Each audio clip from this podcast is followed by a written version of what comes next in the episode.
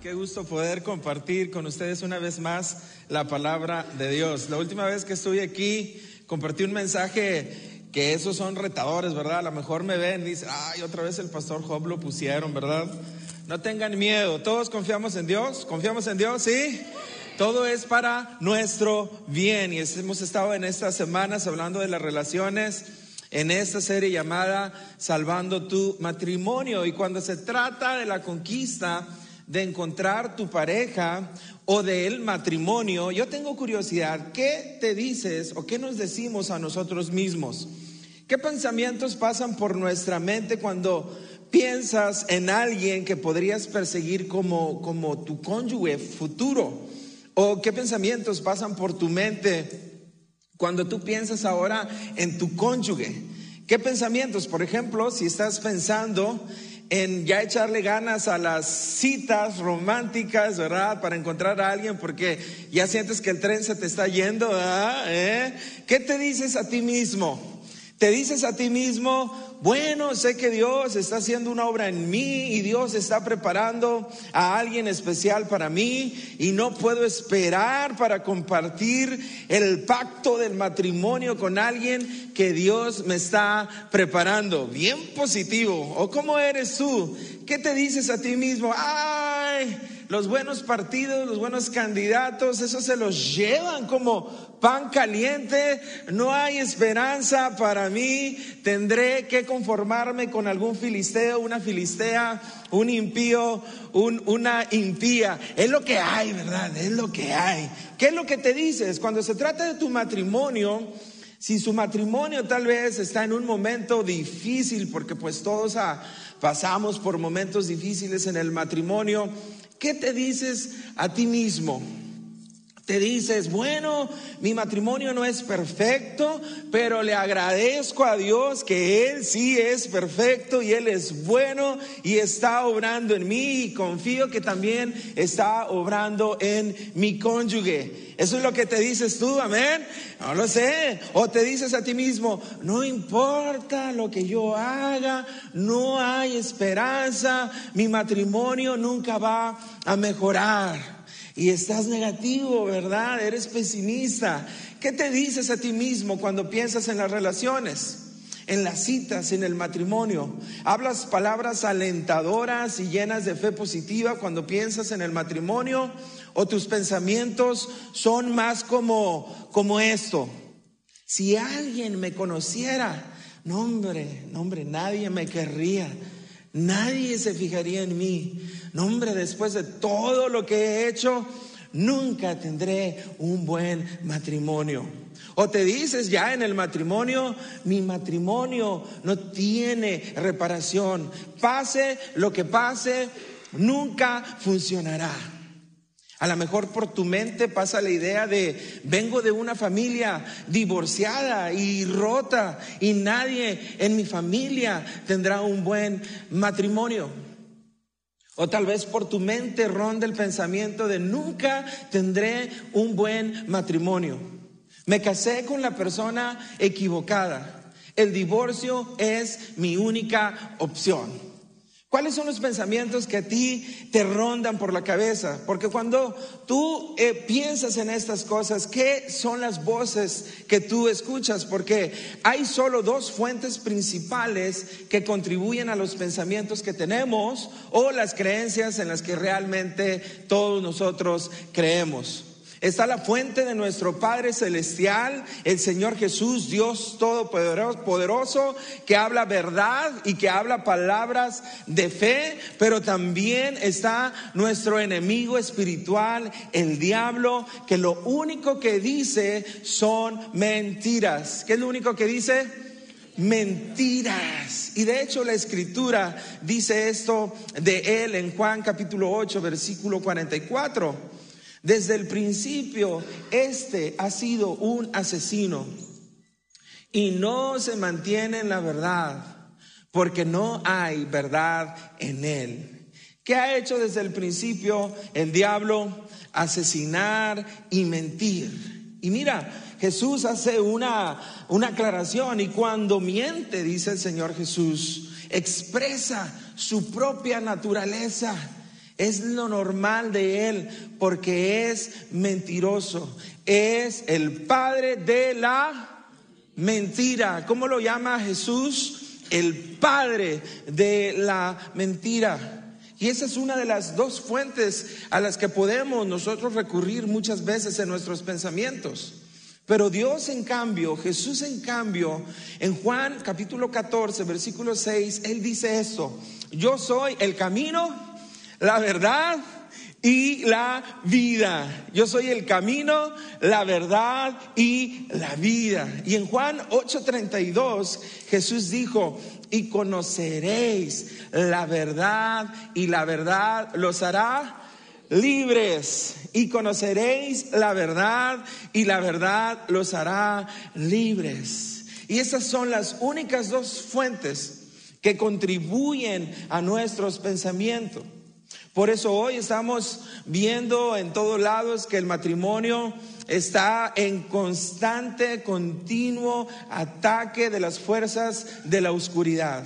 Pero hay una verdad, una verdad sanadora una verdad que cambia la vida y que silencia las mentiras y que nos hace libres. Por eso el título de hoy que quiero compartir con ustedes es muy práctico y vamos a ir rápido. Cuatro mentiras que destruyen el matrimonio.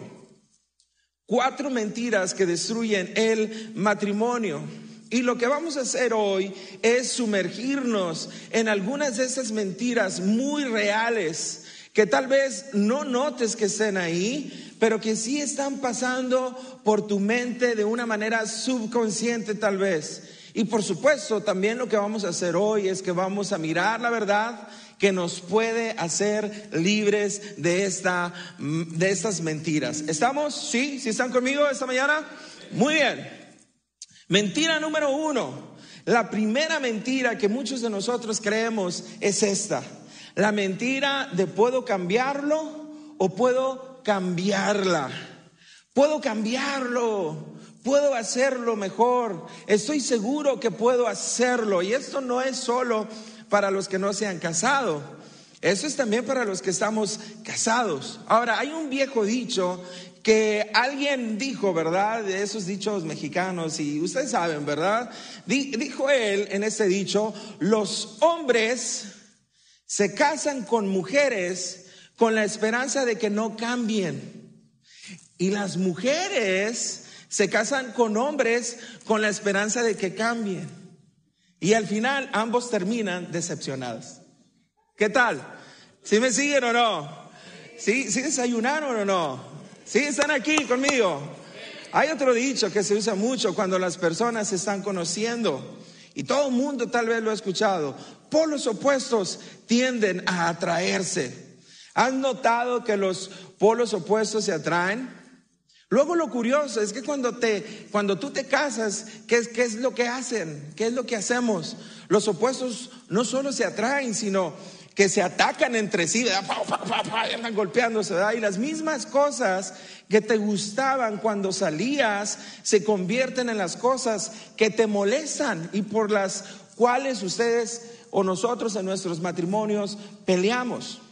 Por ejemplo, es posible que antes de casarte hayas salido con ese chico relajado, tranquilo, pasivo, correatole por las venas, ¿verdad? Pero cuando te casaste con él, se convirtió en el Señor que nunca se ocupa de sí mismo, es tan tranquilo que nunca se baña, huele mal, eh, lo vas a matar, y te preguntas, ¿cómo sucedió eso? Pues es que lo que tienes al principio, lo que te atrajo al principio, muchas veces termina molestándote. O tal vez te casaste, ¿verdad? Conociste a esa chica fuerte, segura de sí misma, autoestima al mil, ¿verdad? Pero un día se convierte en esa señora controladora. ¿A dónde vas? ¿Verdad? Insegura, tóxica, regañona. Ella los vi, ¿eh? No estén dando codazos, ¿eh? Cuidado, puede ser peligroso. Y sabes, lo que pasa con el tiempo es que empezamos a desear algo que no tenemos. empezamos a desear algo que no tenemos. Porque muchas veces en la relación nos sentimos insatisfechos. Por eso es posible que muchos de nosotros escuchemos cosas como de nuestros amigos eh, o de nuestro cónyuge o de personas que están en relaciones, escuchamos cosas como Dios desearía que Él me pusiera más atención, que me ayudara más con los niños, que no, que no bebiera tanto. No es posible que no pueda entender el daño que le está haciendo a nuestra familia, lo que le está haciendo a su salud, lo que le está haciendo a nuestros hijos. O simplemente desearía que no perdiera el control, los estribos. Y en algún momento nosotros pensamos que algo tiene que cambiar. Algo tiene que cambiar para que podamos avanzar en nuestra relación. Ahora, todos debemos reconocer algo, todos debemos reconocer algo hoy. Debemos reconocer que cuando deseamos que algo cambie, la forma en que nos sentimos tentados a cambiarlo es criticando lo que no nos gusta. Ay, es que tú y es que nunca estás así, impacientándonos con lo que no funciona, renegando de lo que nos frustra, andando de mal humor todo el tiempo quejándonos de lo que nos cansa. Eres un, un quejido con patas, ¿verdad? Eres un quejido con patas. Ah, y un día lloramos por todo lo anterior y eso y ninguna de las actitudes anteriores sirven de nada. Te sientes insatisfecho y quieres que algo cambie y luego lo haces mal para cambiarlo. Y todo eso no funciona y no funciona porque no puedes tú cambiar a nadie. Porque la verdad es que solo Dios puede cambiar un corazón. Solo Dios puede cambiar a una persona. No hay ningún versículo en las escrituras que nos diga que nuestras acciones, buenas o malas, cambiarán el corazón de alguien. Porque solo Dios puede hacerlo. Entonces lo que quiero hacer es brindarles una herramienta muy simple. Orar, orar, porque la oración es increíblemente poderosa. Y hay dos formas de orar cuando tu matrimonio no va como tú quieres que vaya, como, cuando no está funcionando muy bien. Hay dos maneras de orar. La primera es ora para que Dios lo cambie. Tú no lo puedes cambiar, entonces ora para que Dios lo cambie. Ora para que Dios cambie lo que está fuera de lugar en tu matrimonio y que tal vez está hiriendo o está hiriendo la relación. Ora para que Dios cambie a tu cónyuge. Pídele a Dios que haga una obra en tu vida y en la vida de tu cónyuge, porque la oración es increíblemente poderosa. Me encanta lo que dice Santiago capítulo 5 versículo 16. Dice, la oración del justo es poderosa. ¿Es qué? Poderosa. ¿Cuántos lo creen? Poderosa y eficaz. Es decir, funciona, es, es eficaz, poderosa y eficaz. Y algunos de ustedes han estado haciendo esto durante mucho tiempo y le han estado pidiendo a Dios que haga un milagro y no lo han visto. Y tal vez están desanimados y diciendo que no está funcionando. Mira, yo quiero animarte, quiero animarte. Mira, tengo una escritura en el libro de Lucas, capítulo 18. Aquí está atrás en la pantalla. Síganme con su vista. Quiero animarte a que, a que seas persistente en la oración, como la viuda en este pasaje. Mira lo que dice Jesús, le contó a sus discípulos una parábola para mostrarles que debían orar siempre, debían orar siempre sin desanimarse. Y les dijo, había en cierto pueblo un juez que no tenía temor de Dios, ni consideración de nadie. En el mismo pueblo había una viuda que insistía en pedirle, hágame usted justicia contra mi adversario. Y durante algún tiempo él se negó, pero por fin concluyó, aunque no temo a Dios, ni tengo consideración de nadie, como esta viuda no deja de molestarme, voy a tener que hacerle justicia. No sea que con sus visitas me haga la vida imposible. Continuó el Señor, tengan en cuenta lo que dijo el juez injusto. ¿Acaso Dios no hará justicia a sus escogidos que claman a Él día y noche? ¿Se tardará mucho en responderles? Les digo que sí les hará justicia y sin demora. No obstante, cuando venga el Hijo del Hombre, encontrará fe en la tierra. No te desanimes. Sigue orando, sigue insistiendo, sigue molestando a Dios de alguna manera con tu oración y sigue confiando en Él. Ahora, algo que he notado que es realmente poderoso cuando oramos por nuestro cónyuge es que la oración puede o no cambiar a tu cónyuge. O sea, lo puede cambiar o no, pero la oración siempre te cambia a ti. Y de hecho, esa es la segunda forma de orar cuando tu matrimonio está luchando.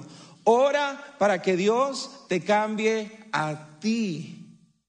Ahora, estoy a punto de decir algo que no va a ser fácil, especialmente si estás en problemas en tu matrimonio, pero lo voy a decir de todos modos. Lo voy a decir de todos modos. Si quieres un mejor matrimonio, empieza por mejorarte primero a ti. Comienza por hacerte un mejor usted. Mira, una de las mejores oraciones que puedes orar se encuentra en Salmo 139, versículo 23. Examíname Dios y conoce mi corazón. Ve si hay en mí caminos ofensivos y guíame en el camino eterno. Escúchame Dios, examíname, evalúame. No quiero solo señalar con el dedo lo que está mal de, de alguien. Haz una obra de sanidad en mí. Y cuando comiences a orar, prepárate para lo que encuentres y prepárate para lo que Dios te va a revelar, porque Dios comenzará a señalarte lo que necesitas cambiar. Podría Dios señalarte tu actitud. Podría decirte, eh, cambia tu actitud, cambia tu enfoque, podría comenzar a cambiar tu actitud controladora, crítica, tóxica. ¿Estás listo para eso? Pero esa es la forma. Tú no puedes cambiar un corazón, solo Dios puede cambiarlo. Así que lo que nos queda es orar por nuestra pareja y orar para que Dios nos cambie primero a nosotros.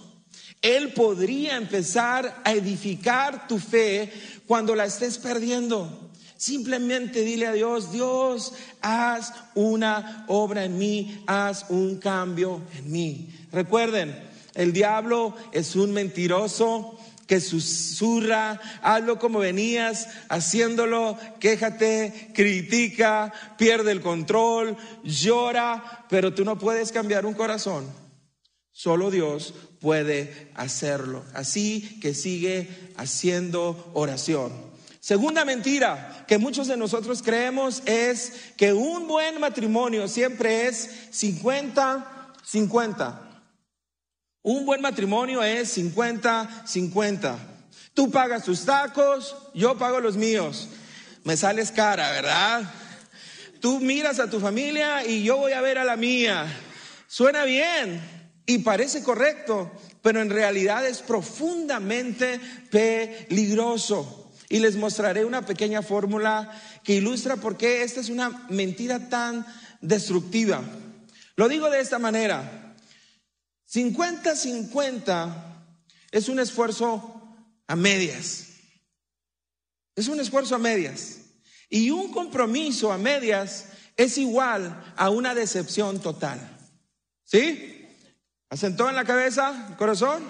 ¿Sí? Y un compromiso a medias es una decepción total. Y eso es lo que vemos una y otra vez cuando las personas con buenas intenciones dicen que el matrimonio es 50-50. Cada vez que tu matrimonio es 50-50, lo que terminas haciendo es llevar la cuenta Y cada vez que llevas la cuenta, ambos pierden, porque Dios nunca ha tenido la intención de que el matrimonio sea 50-50.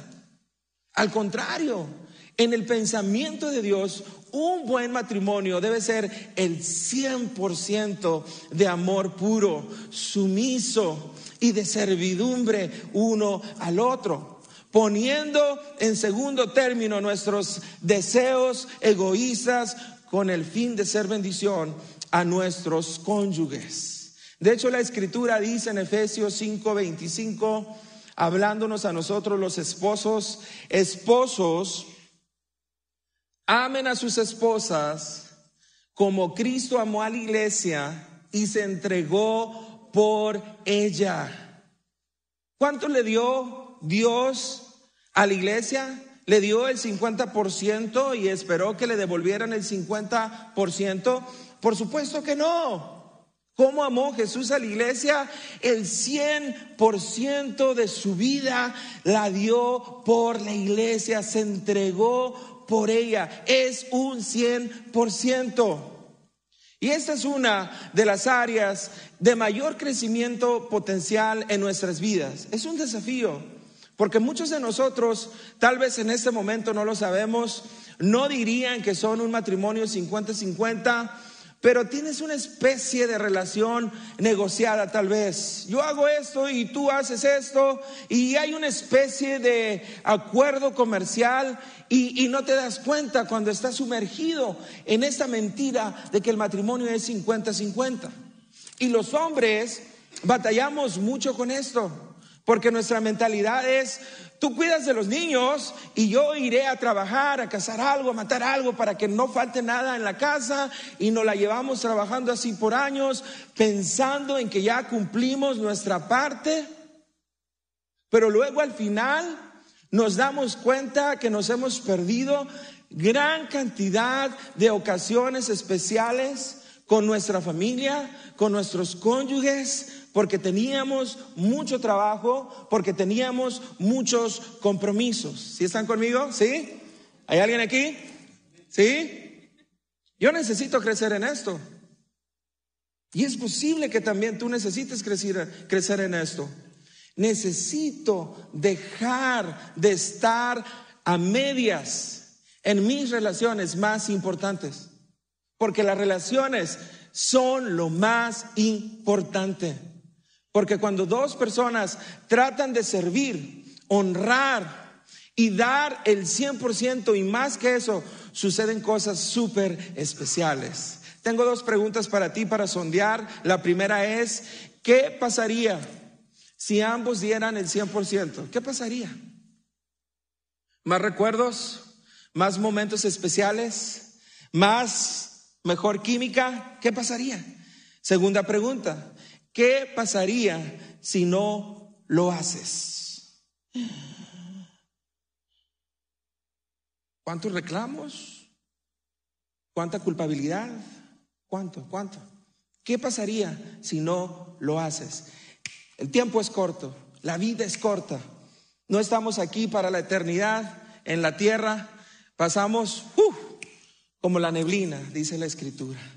Aprovecha el tiempo, porque el diablo es un mentiroso, pero la verdad te hará libre. La verdad te hará libre. Y el diablo te dirá que tú puedes cambiar a la persona, pero no, no puedes. Solo Dios puede cambiar un corazón.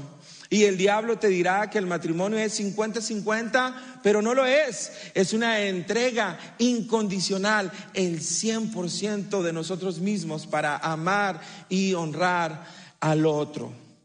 Tercera mentira. También hay una vocecita que nos dice esta tercera mentira que es, esta pequeña cosa no es una gran cosa.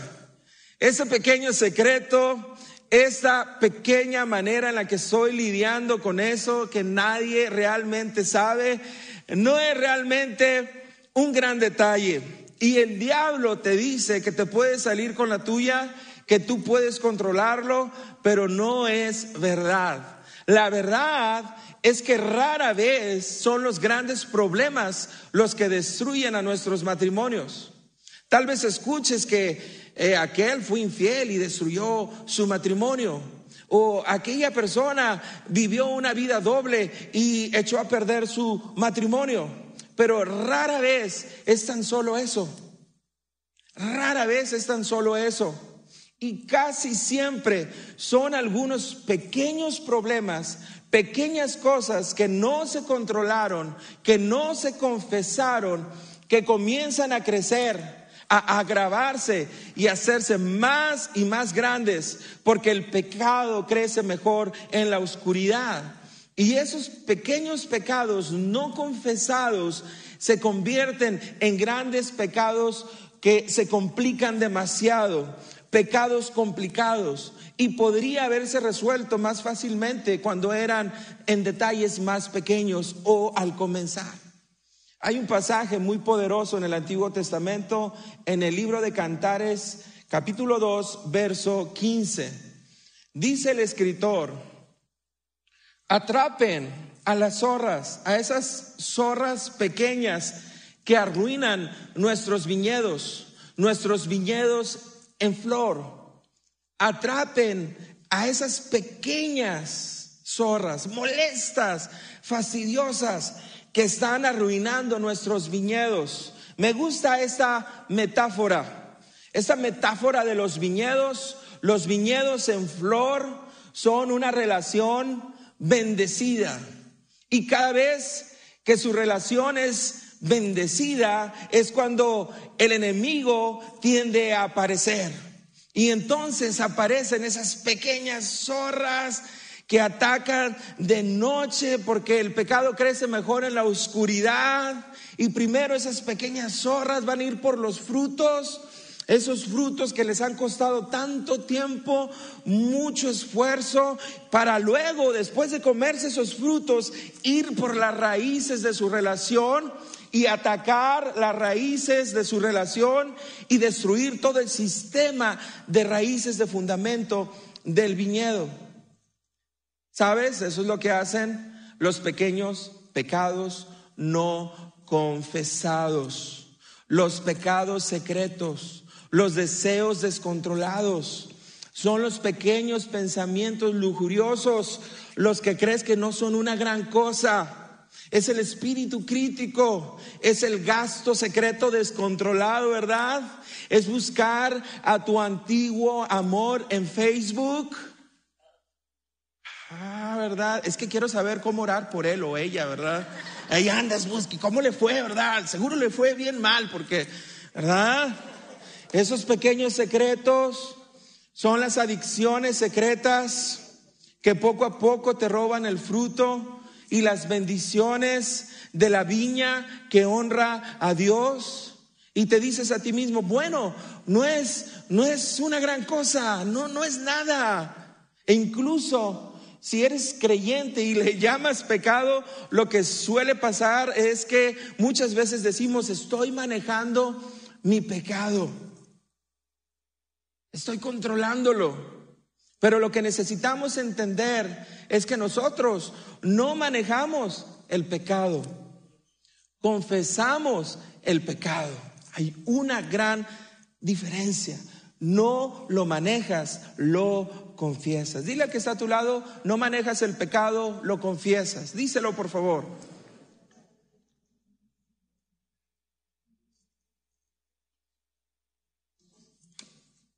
Santiago 5:16 dice, por eso, confiésense unos a otros sus pecados. Y oren, otra vez la oración. Y oren unos por otros para que sean sanados. ¿Cuántos quieren sanidad en sus relaciones? Confiesen sus pecados y oren unos por otros para que sean sanados. Familia, sí se puede. Sí se puede. Para algunos de nosotros, ese puede ser una cosa muy difícil de hacer. Y yo quiero que recuerden algunos consejos para cuando tú recibas una confesión. Número uno, puede pasar que cuando recibas la confesión te sientas muy lastimado. Pero recuerda, al final, que te oculten el secreto es mucho más doloroso que recibir en secreto en la confesión y trabajar juntos en esa debilidad. ¿Sí? Número dos, recuerda que una de las expresiones más valientes y generosas del amor es cuando alguien te ama tanto, lo suficiente, como para abrirse y pedir tu ayuda. No te está haciendo daño, te está pidiendo ayuda. Y eso es un amor valiente. Y número tres, si tú recibes una confesión, mantén ese espíritu de ayuda. Pídele a Dios, Dios, dame un espíritu de ayuda y reconoce que es mucho más fácil para dos de ustedes atrapar esas pequeñas zorras que para uno solo. ¿Estamos? ¿Sí? ¿Sí estamos? Y vamos a terminar. Número cuatro, mentira número cuatro. Quizá la mentira más grande que estamos viendo en los matrimonios hoy en día. Que mucha gente cree que no hay esperanza para sus matrimonios. Yo quiero tomarme aquí un pequeño momento, sé que no hay mucho tiempo, para reconocer la complejidad, el dolor, el quebrantamiento que tanta gente está experimentando en ese momento.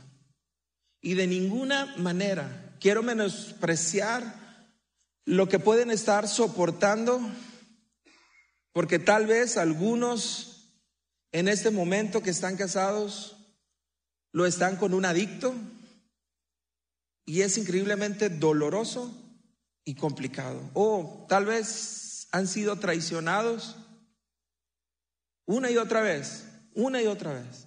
Han dado oportunidades y otra vez los vuelven a traicionar. Y han sufrido abusos, engaños y abandono. Pero eso es lo que sabemos sobre las mentiras. Es más fácil creer una mentira del diablo cuando estamos desanimados y derrotados. Entonces, cuando te sientes desanimado, crees que tu matrimonio está en tan mal estado que no crees que puedan sanar nunca. Piensas que ha habido tanto dolor y tanta traición que las probabilidades de ganar están todas en tu contra. Pero recuerda, el diablo es un mentiroso y quiere que esas ideas hagan raíces en tu mente y en tu corazón. Y el diablo quiere que tu fe decaiga y que tu fe desaparezca. Y él quiere que nunca te levantes porque él quiere destruirte. Pero también tenemos que recordar que no hay nada tan malo. No importa lo malo que sea en este momento en tu relación, que no pueda cambiar, porque con Dios siempre hay esperanza. Con Dios siempre hay esperanza, siempre hay esperanza. Y se necesita que Dios trabaje a través de dos personas, que dos personas le crean a Dios. Pero incluso, escúchame esto, si tu cónyuge está lejos de Dios, o incluso tú eres el que está lejos de Dios, hay esperanza. Jesús dijo en Mateo 19, 26, lo que es imposible para los hombres, con Dios todo es posible. Con Dios todo es posible. Servimos, iglesia, a un Dios milagroso. Con Dios todo es posible. El diablo es un mentiroso, pero Jesús te dice la verdad y la verdad te hará libre. Hay esperanza. Hay tantas relaciones que están siendo destruidas por las mentiras. Y hay tantos jóvenes que van a una relación que puede ser destruida por las mentiras. ¿Qué vamos a hacer? Vamos a tomarnos un tiempo para identificar estas mentiras. Tal vez tú dices, estamos bien en nuestro matrimonio. ¿Tus hijos están bien? ¿Tus hermanos están bien? ¿Alguien cercano a ti? Tal vez tú sí. A veces la razón por la que es difícil identificar las mentiras es porque simplemente crees que son verdad. Y es por eso que necesitamos conocer la palabra de Dios y estar en la comunidad de Dios para exponer las mentiras del maligno. Si no estás casado, puedes pensar, ah, estoy incompleto, no tengo mi media naranja, soy medio cristiano sin esposo, esposa. No, no, no, no, no, no. Eso es mentira. Tú estás completo en Cristo. El matrimonio no es tu meta. Servir a Cristo es tu meta. Si estás casado, es posible que estés creyendo la mentira de que no hay esperanza alguna. Y el diablo les va a decir a algunos de ustedes que no es posible recuperarte, que todo está perdido, que ya estás derrotado. Eso es mentira. El matrimonio no es un cuento de hadas, es un pacto, es un pacto donde elegimos que con Jesús en el centro, trabajo, sacrificio, perdón y otra vez Jesús en el centro, más trabajo, más sacrificio, más gracia, llegaremos hasta el final, hasta que la muerte nos separe. El diablo es un mentiroso experto para decirte lo que no puedes tener, lo que nunca serás, pero Jesús es la verdad y la verdad te hará libre. ¿Cuántos esta mañana quieren ser libres? Y quiero animarte que cierres tus ojos si tú quieres. Me gustaría orar por ti. Y si tú dices hoy, este día, yo, yo quiero ser libre de estas mentiras o cualquier otra mentira que esté creyendo. Vamos a orar. Padre, hoy te pedimos que tu voluntad invada nuestros corazones y que cambie nuestras vidas. Haz brillar tu luz en la oscuridad y ayúdanos a destruir todas las mentiras con tu verdad que no cambia. Te agradecemos, Dios, que tu verdad siempre disipa las mentiras y que tu luz siempre vence las tinieblas. Te abrimos nuestro corazón, muéstranos la verdad y guíanos hacia ti, así con tus ojos cerrados. ¿Dónde estás parado con Dios tú ahora? Podrías decir algo como, bueno, no sé, tal vez he sido demasiado malo para con Dios. Eso es mentira. Podrías decir, Dios no me ama. Eso es mentira. Dios está lejos de mí. Eso es mentira. Dios nunca podría amar a alguien como yo. Eso es mentira. Nunca podría ser perdonado por Dios. Eso es mentira. Déjame decirte la verdad. La verdad es esta. Dios te ama y esa es la verdad. Te ama tanto que envió a su Hijo Jesús por ti. Y esa es la verdad.